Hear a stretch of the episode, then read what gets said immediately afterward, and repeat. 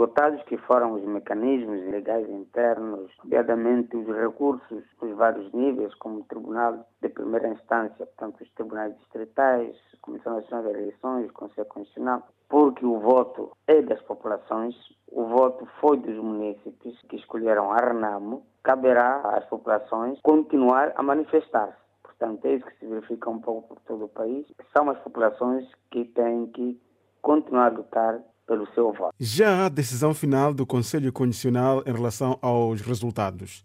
Que efeitos práticos essas marchas poderão ter? Nós, como partido, obviamente, não cruzamos as mãos, não vergamos, continuaremos a pressionar em vários quadrantes, quer ao nível do Parlamento, quer ao nível das Assembleias Provinciais, ao nível das Assembleias Municipais e todos os espaços privilegiados para fazermos a pressão. Uma vez esgotados os mecanismos internos, o partido vai acionar uh, tanto mecanismo no sentido de interpor ou buscar a justiça em organismos internacionais, como é o caso da SADEC, o OA, a União Europeia, as Nações Unidas. São mecanismos que estão na manga que nós vamos explorar até exaustão. A Renam acredita que esse recurso aos organismos internacionais poderão trazer uma reviravolta aos resultados proclamados pelo Conselho Constitucional? Olhando para o nosso ordenamento jurídico, obviamente, que as decisões do Conselho Constitucional são irrecorríveis, mas Moçambique faz parte do Concerto das Nações e entendemos que as nações têm que solidarizar com as populações acima do Conselho Constitucional, acima de um partido político, está a vontade popular. E a vontade das populações não pode ser preterida, seja onde for o organismo a ser interpelado. Portanto, acreditamos que essas instituições internacionais, porque pugnam pela democracia genuína, obviamente poderão ajudar a mudar o cenário Moçambique.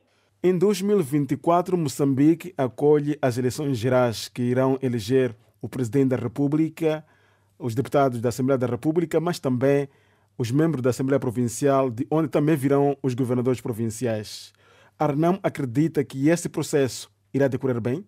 Não estamos em crer que com essas instituições, do jeito como estão, de fato, eh, as coisas venham a melhorar. Eu suposto que com todas as evidências dessas eleições, eh, com a nossa vitória, a vitória da Renamo, na Matola, a cidade de Marroquém e por aí em diante, nós ganhamos, mas justamente porque quer o Conselho Constitucional, quer a Comissão Nacional de Eleições recebem ordens e dão a conhecer aquilo que é a vontade do partido no poder, hoje temos os resultados que temos. Mas esperamos realmente que as instituições internacionais, que a comunidade internacional ajudem Moçambique, porque não pode haver democracia para os africanos e democracia para os europeus.